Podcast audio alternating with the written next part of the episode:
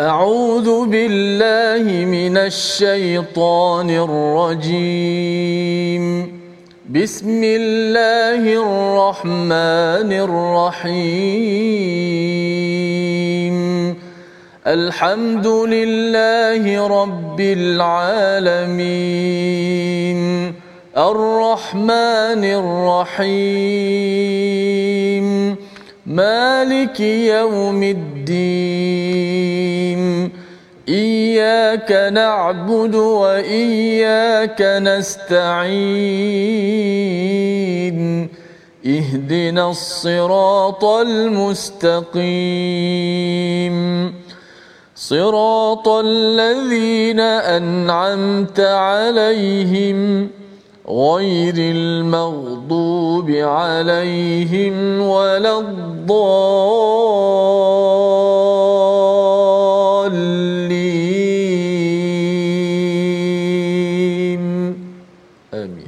Assalamualaikum warahmatullahi wabarakatuh. Alhamdulillah wassalatu wassalamu ala Rasulillah wa ala alihi wa man wala syada la ilaha illallah syada Muhammadan abduhu wa rasuluh.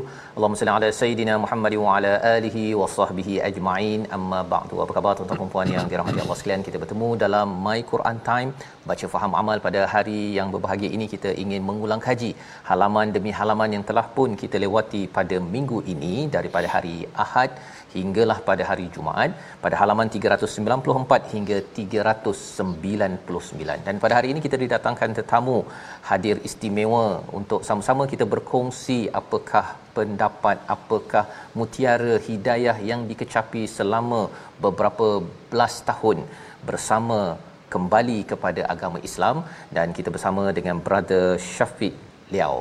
Assalamualaikum. Waalaikumsalam Ustaz. Sihat. Sihat alhamdulillah. Alhamdulillah. Dan Ustaz Tanwizi apa khabar? Ya, Alhamdulillah Safas. Alhamdulillah kita bersama dengan brother Syafiq Liao ya. Uh, biasa kita juga Betul. pernah nampak uh, di kaca TV di corong radio ya. Uh, sekali-sekala di IKEM pernah muncul. Pernah. pernah. Muncul. Betul. tapi ada satu radio yang saya tak pernah dengar radio tersebut. Salurannya kerana bahasanya berbeza dengan bahasa saya saya tak faham ya. Tetapi kita akan berkongsi bagaimana perjalanan 16 tahun ya. Hampir 16 tahun daripada brother Syafiq Liao dalam agama ini dalam agama fitrah ini bagaimana kembalinya semula dan kita ingin sambil itu melihat apakah poin-poin mutiara hikmah daripada daripada halaman 394 untuk sama-sama kita ulang kaji dan berkongsi ya pengalaman brother Syafiq Leo. Mari sama-sama kita mulakan dengan ayat 77 daripada halaman 394 memulakan diskusi ulang kaji kita pada hari ini bersama dengan Ustaz Tirmizi. Cuba kita ada doa Ustaz ya. Jangan lupa doa kita.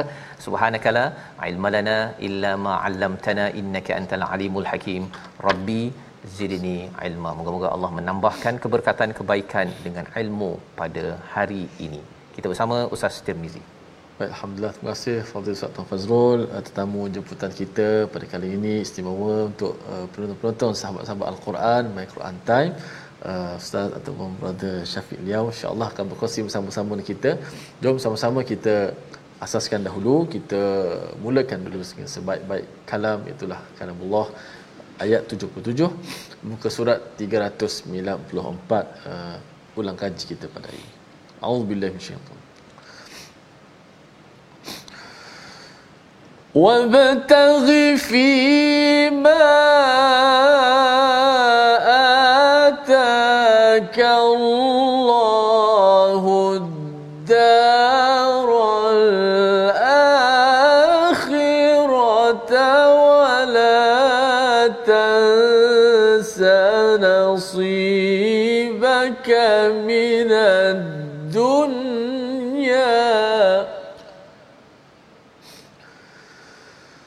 وأحسن كما أحسن الله إليك.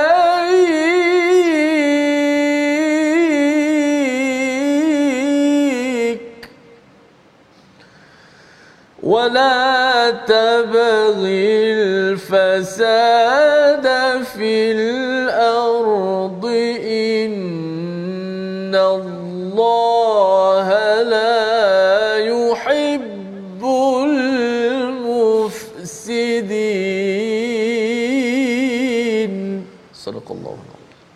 Surah Al-Azim gitulah bacaan ayat 77 daripada surah Al-Qasas. Ya pada halaman 394 dan jangan carilah pahala negeri akhirat dengan apa yang telah dianugerahkan Allah kepadamu. Tetapi janganlah kamu melupakan bahagianmu di dunia dan berbuatlah baik kepada orang lain sebagaimana Allah telah berbuat baik kepadamu dan janganlah kamu berbuat kerosakan di bumi sesungguhnya Allah tidak menyukai orang yang berbuat kerosakan. Ini adalah ayat yang menjadi perantara dalam kisah Qarun ya mengakhiri surah Al-Qasas di mana Qarun adalah lambang kepada orang yang cintakan kepada kepada harta kepada dunia sehingga terlupa akhirat dengan harta itu dan kita melihat pada awal surah al-qasas ini bercakap tentang Firaun ya yang cintakan kepada kuasa maka dia juga melupakan kepada akhirat ujian kuasa ujian harta. Dan kita ingin bersama dengan brother Syafiq Liao pada hari ini untuk berkongsi bagaimana pengalaman perjalanan daripada uh, agama bukan Islam ya kembali kepada agama fitrah Islam ini ya sekitar 16 tahun yang lepas bila dimaklumkan bahawa brother Syafiq uh, sudah bekerja sudah bertugas gaji pun lebih daripada 20000 dalam 3 bulan itu yes, sudah ada banyak harta. lumayan. apa yang jadi sehingga akhirnya ada kata ambil antiseptik. Dan kembali pada agama fitrah silakan. Ya ustaz terima kasih ustaz. Ya ustaz Uh, sebenarnya masa tu saya gaji memang memang sangat lumayan dah uh-huh. sebagai jawatan sebagai seorang retail executive ni jadi memang tiap-tiap bulan kalau kata bukan peak season lah bukan peak season bukan musim perayaan lah sekurang-kurang untuk saya yang bujang ni pada masa tu gaji bulanan bersih ya eh, ustaz bersih kalau paling minimum pun ada 5 5000 lebih ya yeah?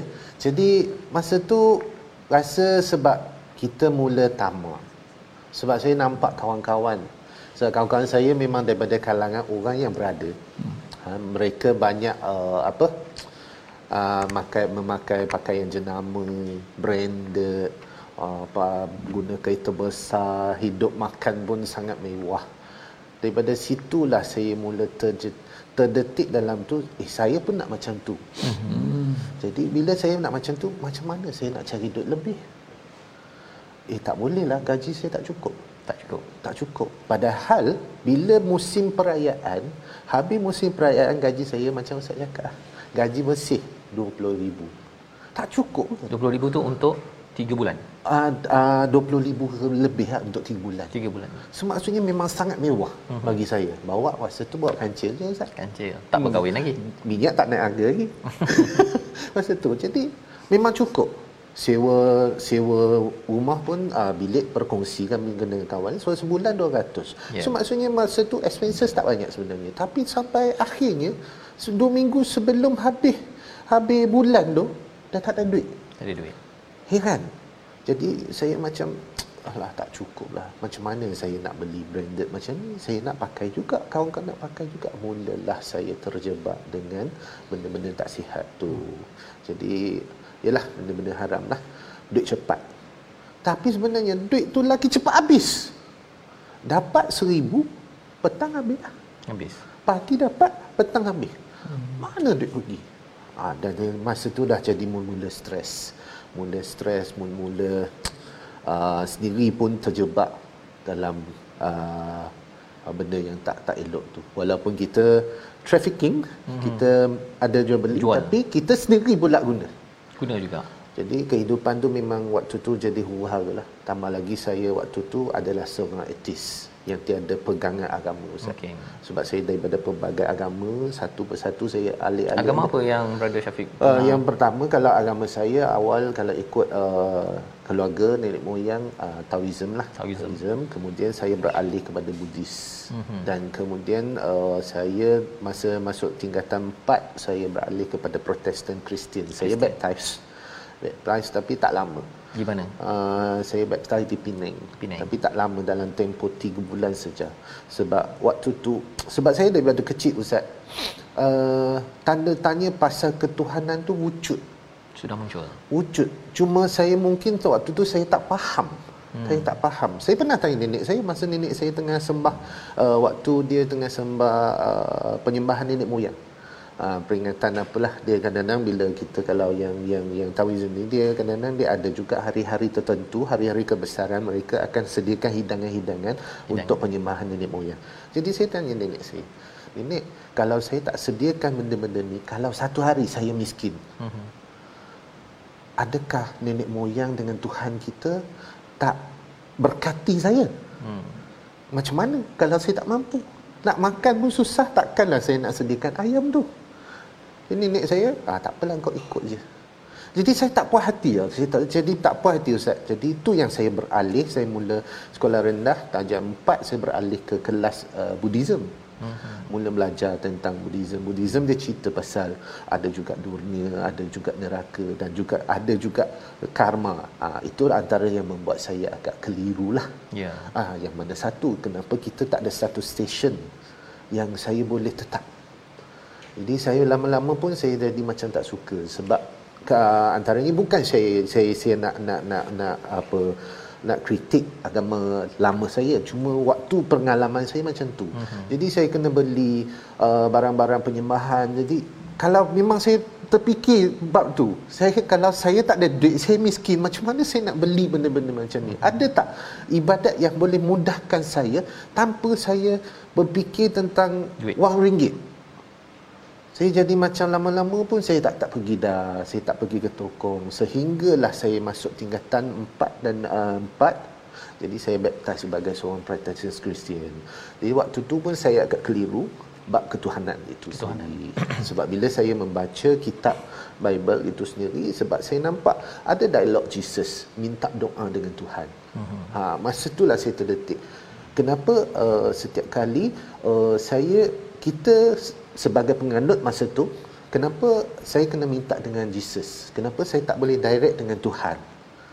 Saya keliru di antara Tuhan dengan Jesus yang disebut dalam dalam Bible dalam itu Bible. jadi di situlah saya mula tak yakin dah sebab step by step saya pun tak tahu kenapa ada perasaan yang pelik macam ni. Saya kata saya ni gila ke apa sebab macam tak yakin dengan agama yang saya pernah anuti. Pernah bincang dengan sesiapa pada waktu tak itu? Tak pernah tapi saya rasa macam tak selesa. Tak selesa. Ha, soalan yang sepen, pernah saya pernah tanya tapi saya tak dapat jawapan yang saya boleh memuaskan hati saya. Yeah. Tapi saya still keliru dalam keadaan keliru. Jadi di situlah saya uh, dah habis tingkatan lima saya mula bekerja. Hmm. Jadi saya mula tinggalkan dengan apa-apa kepercayaan agama. Jadi saya pun tak adalah nak ikut dah. Saya jadi hidup saya diri sendiri. Lama-lama saya tak tak percaya Tuhan. Tapi akhirnya bila saya terlibat dengan benda macam ni, duit saya banyak tapi tak cukup. Sehinggalah satu tempoh saya dalam keadaan tertekan. Saya pernah bunuh diri Ustaz. Nak konon nak, nak habiskan nyawa saya begitu saja. Saya rasa ah saya mati lagi senang. Hmm. Tapi masalahnya dah telan habis botol detol pun tak mati. Tak mati ya. Hai, hai, saya kat hospital saya fikir. Saya kata uh, kenapa nak mati pun susah. Itulah yang mula buat saya terfikir balik. Sebenarnya macam kenapa saya boleh jadi macam tu? Kenapa kehidupan saya saya saya senang tapi kenapa saya rasa susah? Uh-huh. Saya rasa tak cukup. Itulah yang membuat hati mula terdetik. Yang pertama adalah tu apa kira turning point yang pertama tu saya terdetik mungkin ke sebab saya tak ada agama. Uh-huh. Saya tak ada pegangan.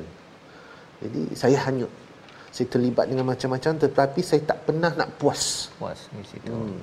tak ada kepuasan jadi itu adalah uh, bagaimana pengalaman uh, brother Syafiq uh, Liao uh, berkongsi sebentar tadi ya tentang uh, dunia ini sebenarnya dia uh, ada bahagiannya yang dinyatakan pada ayat 77 itu Allah menyatakan wala tansanasibaka minad dunya. Jangan lupakan bahagian kamu di dunia. Boleh nak ambil kereta boleh nak ambil rumah ke nak ambil, ada keluarga tanggungjawab eh, tanggungjawab itu semuanya jangan dilupakan. Tetapi jangan melampau eh. Bila Betul. melampau itu rupa-rupanya dia me- melemaskan ya. Bukannya makin makin menyelamatkan lagi uh, dan keutamaannya itu adalah untuk mendapat kurniaan kembali kepada pencipta lah ya brother Syafiq yang mungkin akan berkongsi lagi selepas ini. Dan inilah seruan daripada ayat 77 ya seruan untuk utamakan akhirat dan apa yang perlu dunia ini sebagai jambatan akhirat silakan. Tetapi ia bukanlah sebagai target utama sehingga kan akhirnya tidak bertemu dengan tujuan hidup yang yang sebenar. Dan ini kalau berlaku maka akhirnya boleh menjadi mufsidin kan orang yang merosakkan merosak. tapi sebelum merosakkan brother Syafiq belum merosak rosakkan orang lain itu sempat kan lu juga nak kan habiskan jual, nyawa sendiri nak habiskan nyawa sendiri kemudian tadi jual ha, kepada orang lain itu memang rosakkan orang pula memang jelaslah ya menjadi perosak kepada kepada orang lain dan pengalaman-pengalaman ini tuan-tuan sekalian adalah untuk kita melihat bahawa uh, Allah memang sayangkan kepada kepada kita semua kepada brother Syafiq beri peluang ha, lagi betul. selepas detol sebotol ya ha. lepas detol sebotol biasa detol tu orang guna untuk untuk cuci luka. Cuci luka kan. Rupa ini ini untuk cuci nyawa cuci tapi nyawa. rupanya masih lagi Allah pinjamkan. Allah pinjamkan kepada Qarun pada ayat yang ke-78 ilmu. Tetapi bagi Qarun dia menyatakan bahawa dengan ilmu inilah di, beliau menjadi orang yang kaya yang mendapat kurniaan segala-galanya itu. Kita baca ayat 78 untuk kita lebih memahami tentang psikologi manusia yang silap yang perlu kita sama-sama hindari. Ayat 78. أعوذ بالله من الشيطان. قال إنما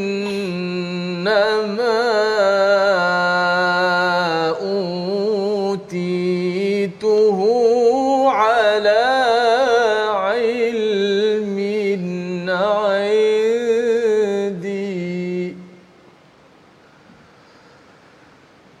أولم يعلم أن الله قد أهلك من قبله من القرون من هو أشد منه قوة وأكثر جمعاً. ولا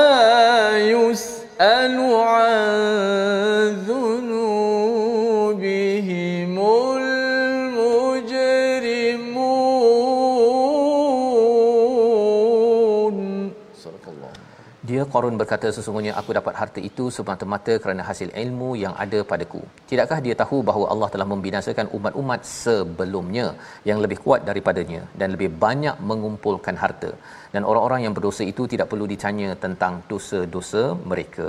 Ini menerangkan kepada kita bahawa dosa-dosa yang ada dalam diri itu ia adalah suatu perkara yang fitrah mampu dimaklumi kita rasa tidak tidak sesuai sehingga kan ianya tidak perlu ditanya lagi bila sampai di akhirat dan perkara itu mungkin tadi brother Syafiq ada berkongsi ya tentang rasa tak kena tadi itu ya rasa tak kena dan akhirnya macam mana membawa kepada agama fitrah Islam ini sendiri?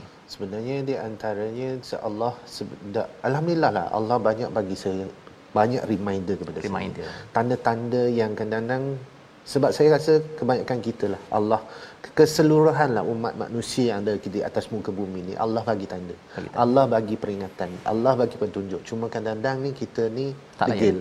Kita arrogant dengan pencipta kita. Termasuklah khususnya untuk umat Islam kita. Kadang-kadang cuma satu je saya nak pesan sebab kadang-kadang kita ada tengok ada ada setengah kita dia belum lagi berubah ke arah yang lebih baik. Uh-huh. Lepas tu dia kata, oh saya belum terima hidayah. Sebenarnya bagi saya, kita seakan-akan kita salahkan Tuhan.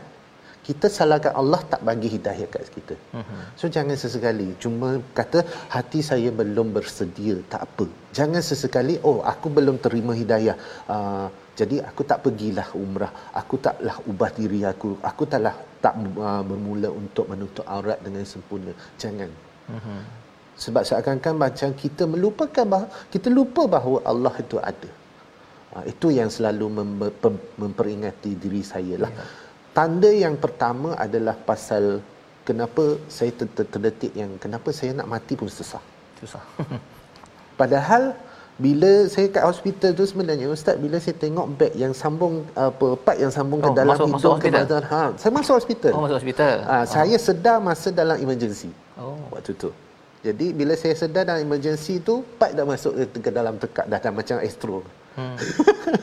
dah macam oh, macam-macam wire dah ada yeah. jadi di situ saya kat hospital saya sedar saya tengok dalam pack yang sambung yang keluarkan uh, sisa-sisa uh, antiseptik tu. Yeah. Dalam tu banyak ketulan darah. So maksudnya dalam tu saya uh, dalam bahagian dalam tu saya dah pecah. Sebenarnya lepas saya keluar daripada hospital tu sebulan Ustaz makan apa rasa detol. Hmm. Memang tak ada rasa. Barulah start. Ush. Rasa macam, eh, aku ni nak makan ni. Tapi kenapa rasa macam tu? Tapi terdetik balik. Kau yang buat. Kita yang cari sebenarnya. Kenapa kita tak nak cari uh, penyelesaian yang lebih baik? Di situlah mula terdetik. Mungkin kenapa saya macam ni? Nak mati susah. Lepas tu balik pula aku tak boleh nak nak nak nak nak jamu selera dengan sedap dah hilang rasa. Habis.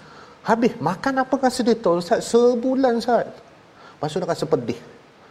Ha, barulah kita rasa macam tu. Tapi masih lagi kita berdegil. Yeah. Ha, cari lagi nak cuba rosak lagi waktu tu. Sedar sekejap kembali balik. Uh-huh. Jadi, sampailah terdetik bila ter, tertanya kepada diri mungkin ke sebab saya tak agama. Dan bila saya terlibat dengan gejala tak sihat ni, saya duit banyak Ustaz. Hmm. Jadi saya mula uh, bila mak tegur, saya nak mak. Mak tegur sikit, saya melenting. Hmm. Saya terfikir balik, mana anak mak saya yang dulu? Sebab saya ni sampai sekarang Ustaz, bila saya balik rumah, saya masih boleh memang akan cari bermak uh, buatkan bantal sekejap. Sebab memang memang anak mak. ha, so nak katalah anak bawa ketiak mak pun tak apa. Sebab mak kita. Tapi yeah. waktu tu saya jadi terbalik. Mak tegur sikit tak boleh terima. Padahal memang mak tegur memang senang nak terima. Mhm. saya melenting. Dalam hati terdetik lagi. Mana anak mak saya yang dulu? Kenapa saya jadi macam ni? Kenapa sampai saya hilang uh, sifat manusia, sifat sebagai seorang anak yang patut ada itu?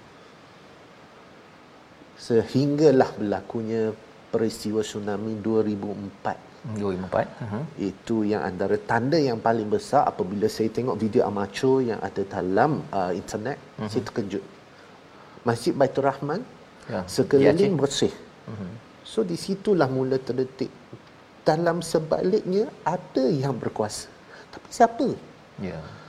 Mulalah situ saya mencari dan kebetulan dalam satu forum Islamic forum yang ada dalam TV saya tak ingat ustaz tu siapa tapi satu kod yang sangat membuat saya terdetik bila dia sebut Islam is the way of life. Islam itu cara hidup.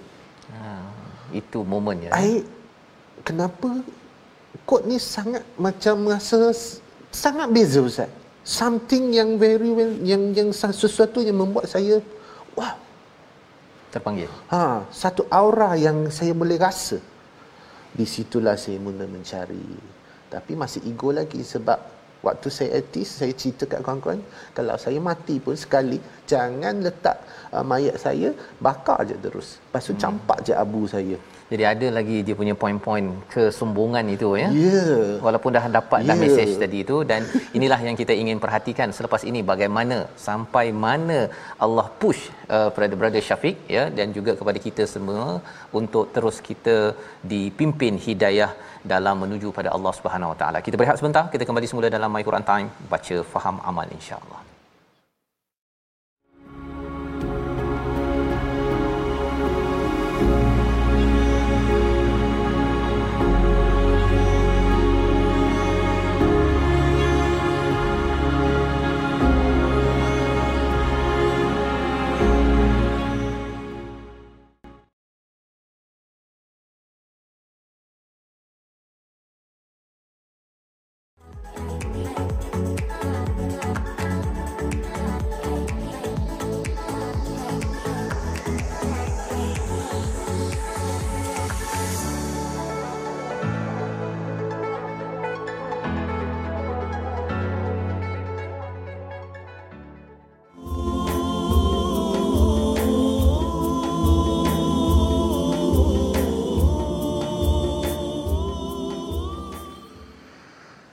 بسم الله الرحمن الرحيم. ألف لام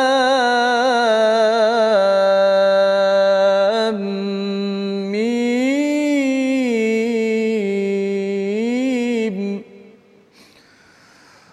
أحسب الناس أن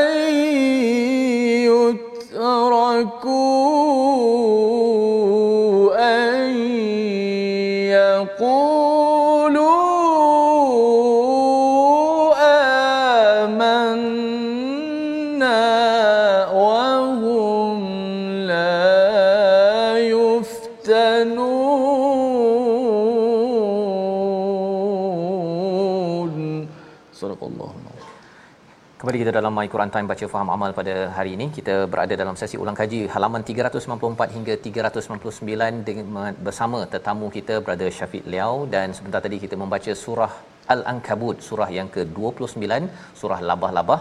Dan ayat 1 dan 2 ini adalah satu penjelasan kepada kita hakikat kehidupan. Bila Allah menyatakan pada ayat yang pertama alif lam mim tiada ada siapa yang tahu kecuali Allah Asiban nasu an yutraku adakah manusia fikir bahawa mereka akan dibiarkan hanya dengan mengatakan kami telah beriman dan mereka tidak di diuji. Menarik brother Syafiq ya bila alif lam mim ini Allah cakap uh, kita tak tahulah ya Allah saja yang tahu dalam segenap perkara dan di sini bukan sekadar ahasiban uh, nal mukminun ya tetapi ataupun mukmin tetapi ahasiban nas yes. apakah manusia. Manus. Jadi brother Syafiq uh, ketika pengalaman sebentar tadi ya kalau kita sambung kepada kisahnya tadi uh, mula dah diberi signal ya diberi signal untuk dipanggil untuk beriman ya dan sampai dah dengar dah daripada penceramah ustaz tersebut ya bahawa Islam is the way of life uh, dah mula nak percaya. Tetapi um, masih lagi tidak ya uh, tidak lagi uh, memeluk ataupun kembali kepada agama fitrah itu sendiri. Dan Allah menyatakan wahum la yuftanun. Padahal mereka tidak diuji. Maksudnya bila dah mula percaya sikit sikit-sikit Allah akan uji lagi. Uji lagi agar tarik tarik tarik pasal tujuan ujian ini adalah untuk membersihkan dia. Kalau macam ada emas jongkong uh, dibakar sampai 2960 darjah Celsius itu untuk bersihkan emas sampai jadi emas tulen. Ha uh, biasa orang cakap emas 999 ya. Itu pun tak tulen. Dia sepatutnya 100% tapi kalau 100% dia jadi lembik ya. Dia, dia tak berapa keras sangat. Jadi proses of uh, yuftanun itu adalah proses untuk membakar emas bagi seorang manusia pertama bernama um, Nama asal uh, Brother Syafiq apa? Liao Yong Fong. Liao Yong Fong. Ha ya. Dibakar, diuji, diuji, diuji sampai uh, uh, sampai akhirnya insya-Allah menjadi emas tulen yang akhirnya tak perlu dibakar lagi di satu tempat nanti. Uh, bagaimana uh, poin-poin uh, ujian-ujian-ujian sampai memilih Islam dan lepas Islam ada ujian lagi tak? Oh. Sila. Allah Akbar. Sebelum Islam tu memang dah Allah dah dah dah, dah uji saya. Cuma uji. Uh, yang buat saya sedar tu sebab kenapa eh? Uh, peringkat awal tu masa saya nak masuk Islam. Uh-huh. Saya masih ego lagi. Ya. Yeah. Takut orang tahu.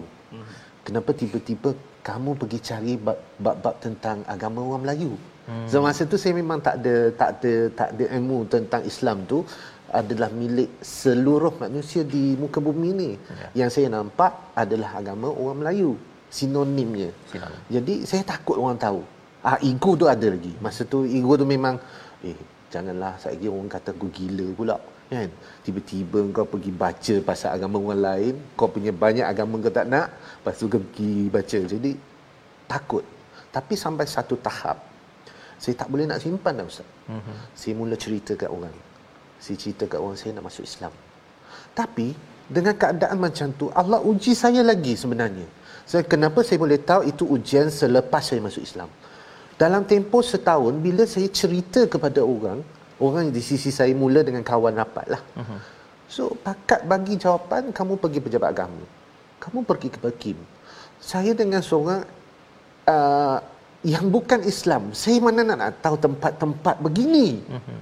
Jadi saya tak puas hati.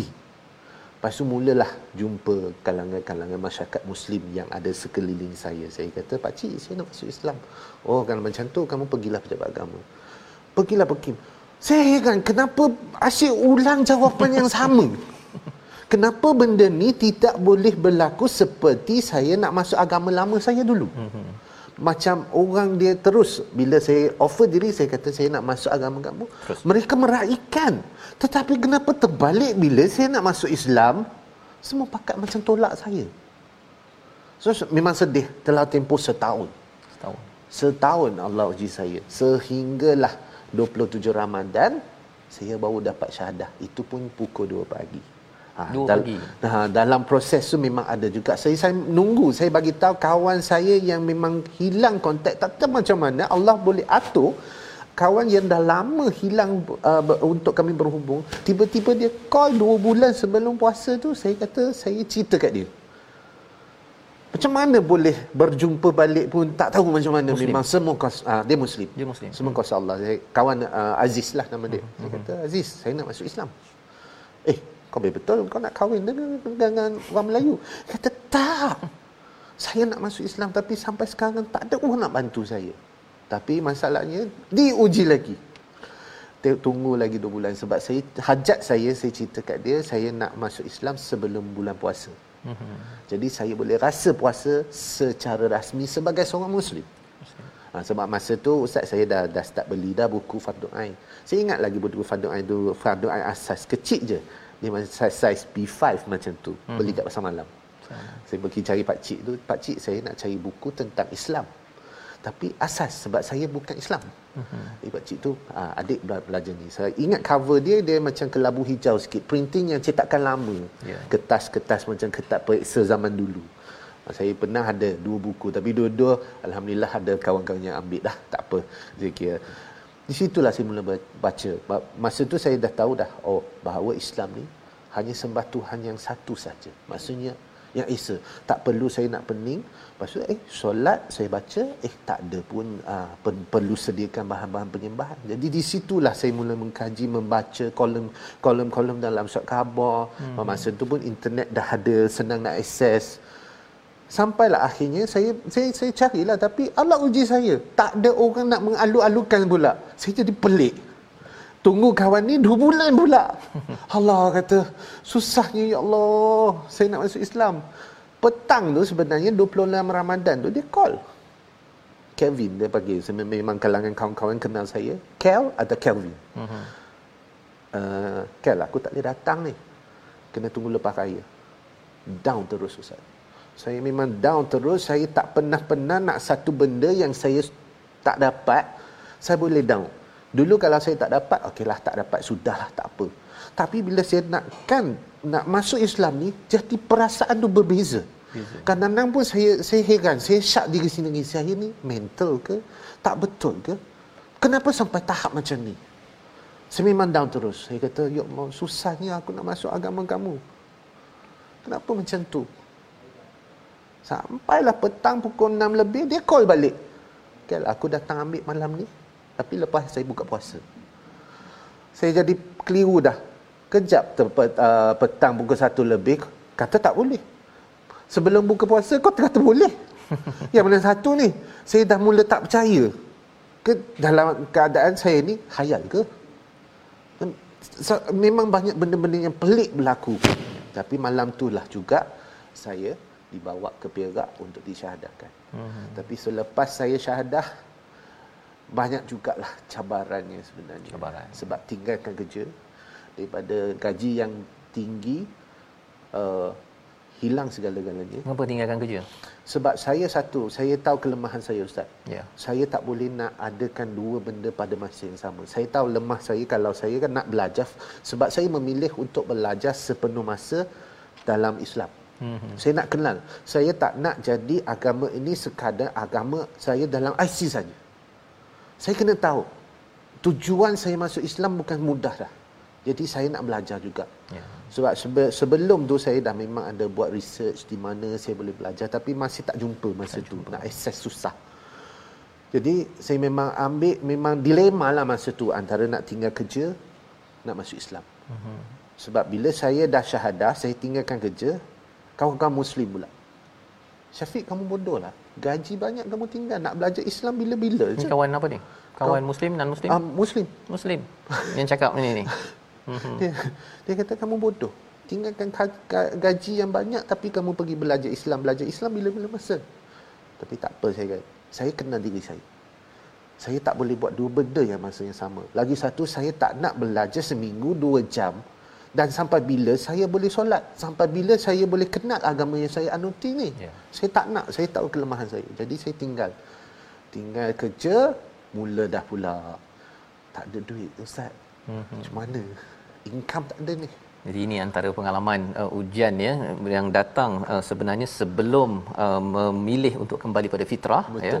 Lepas fitrah pun rupanya masih lagi ada ujian ya. ada. ya. Bukanlah dia seperti bulan bintang ya terus selagi kita berada di satu daerah namanya adalah daerah ataupun darul ibtila ya dunia ini dan ini yang Allah nyatakan pada ayat yang ketiga ya ayat yang ketiga, ayat yang keempat yang kita ingin baca sekali lagi dalam surah Al-Ankabut kerana surah Al-Ankabut ini adalah panduan untuk kita mengenal bahawa setiap manusia ya setiap manusia yang mula nak memilih kepada jalan keimanan maka ianya terus diuji ayat ketiga ayat keempat kita baca sekali lagi bersama Al-Fadhil Ustaz Tirmizi. Baik.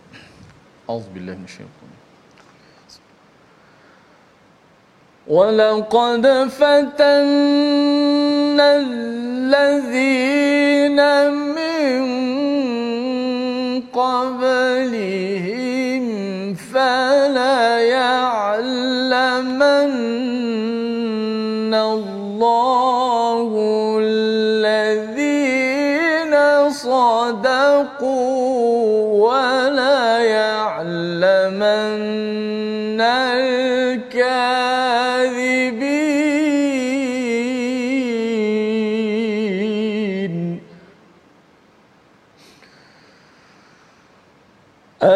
حسب الذين يعملون السيئات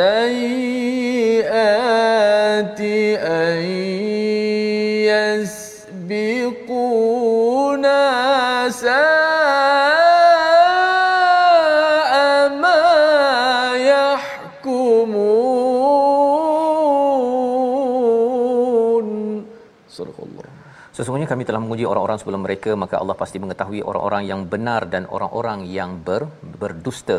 Atau orang-orang yang melakukan kejahatan itu menganggap bahawa mereka bebas daripada azab kami. Sangatlah buruk apa yang mereka tetapkan tetapkan itu. Jadi Allah menceritakan Brother Syafiq ya tentang Allah memang menguji orang sebelum ini untuk Allah mengetahui sebenarnya Allah dah tahu ya tetapi sebenarnya ini adalah untuk uh, memberitahu kepada kita uh, proses untuk uh, keimanan ini adalah sesuatu yang amat berharga ia adalah satu proses ya satu proses bukannya tiba-tiba sahaja masuk sahaja kepada Islam maka ianya terus terbukti bahawa dia betul betul-betul ya. bulan dengan bintang bulan dan bintang ya. Dan terus sahaja oh ini masuk Islam terus masuk syurga kan ia bukan begitu uh, caranya tetapi diproses ditempa dibakar tinggi kalau emas itu 2960 darjah Celsius maksudnya dibakar lagi dibakar lagi diuji lagi diuji lagi sehingga kan bersih hilang kotoran-kotoran yang ada sebelum dipanggil oleh Allah Subhanahu Wa Taala. Dan ayat yang kelima itu mungkin mangkana yarju liqa Allah siapa yang bertemu Allah nak bertemu Allah Subhanahu Wa Taala fa inna ajalallahi laat ya pasti akan datang ya. Jadi bila Brother Syafiq uh, melihat perkara ini ya uh, Brother Syafiq tadi ada cerita pasal uh, baik dengan mak ayah ya. Hmm. sebenarnya dalam surah al-ankabut ini ada cerita tentang mak ayah pada ayat yang ke uh, 8 ya. Kita baca dahulu ayat ke-8 ini. Kerana di sini adalah satu pola yang mungkin Brother Syafiq bila dah uh, kembali pada fitrah terlibat dengan dakwah di radio bersama dengan rakan-rakan mualaf ya uh, kalau boleh uh, jelaskan sikit kaitan dengan ayat nombor 8 ini. Kita baca dahulu bersama Ustaz Tirmizi. Auzubillahi minasyaitonir Wa wassayna al-insana biwalidayhi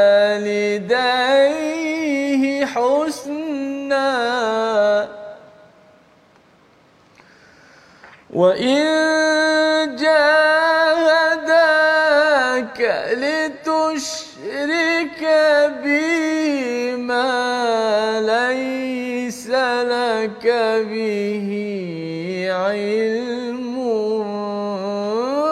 فلا تطعهما. إلي مرجعكم فأنبئكم بما كنتم تعملون.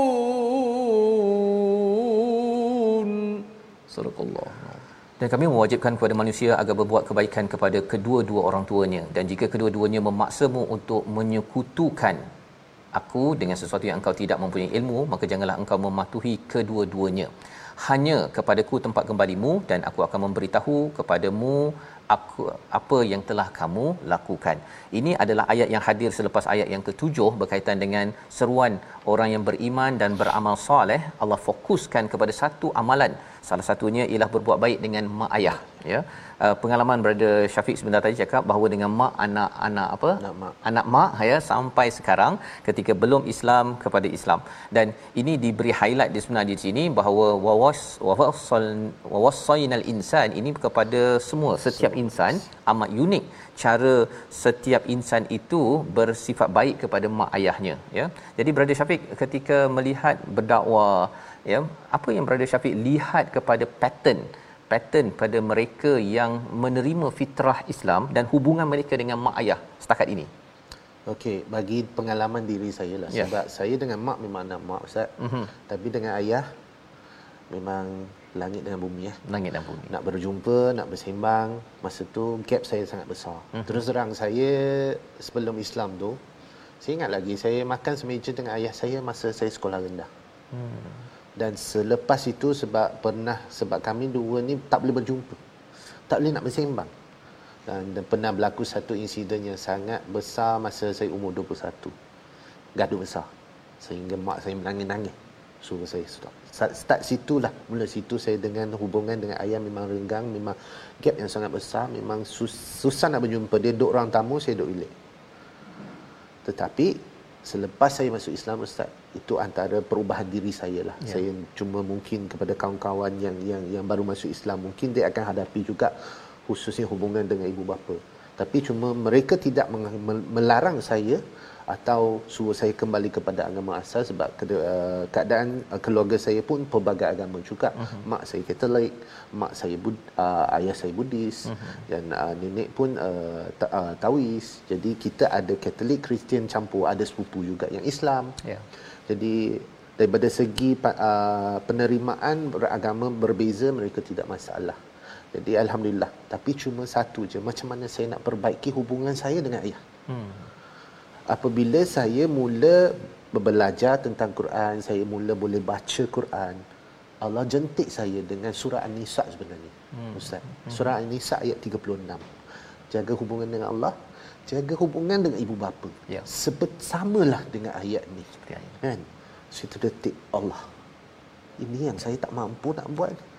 Sebab saya dengan ayah memang saya memang menangis masa tu saya tak tahu memang Allah nak tegur saya sebab saya rasa memang deraka sangat. Jadi macam mana saya nak perbaiki? Hari ini saya dah Islam. Ya, saya perlu. Sebab Islam bercerita tentang tentang tiga elemen. Tauhid, syariat, uh-huh. itu akidah, syariat, akhlak. lah. So saya pun kena penuhi elemen ini. Uh-huh. Supaya saya boleh kuatkan diri untuk berbaik semula dengan ayah saya. Bukan mudah sebenarnya Ustaz. Bukan mudah saya ambil masa. Saya lepas masuk Islam tu saya balik saya boleh cium mak peluk mak. Uh-huh. Tapi dengan ayah jangan kata peluk cium nak pegang tangan dia pun Susah. susah.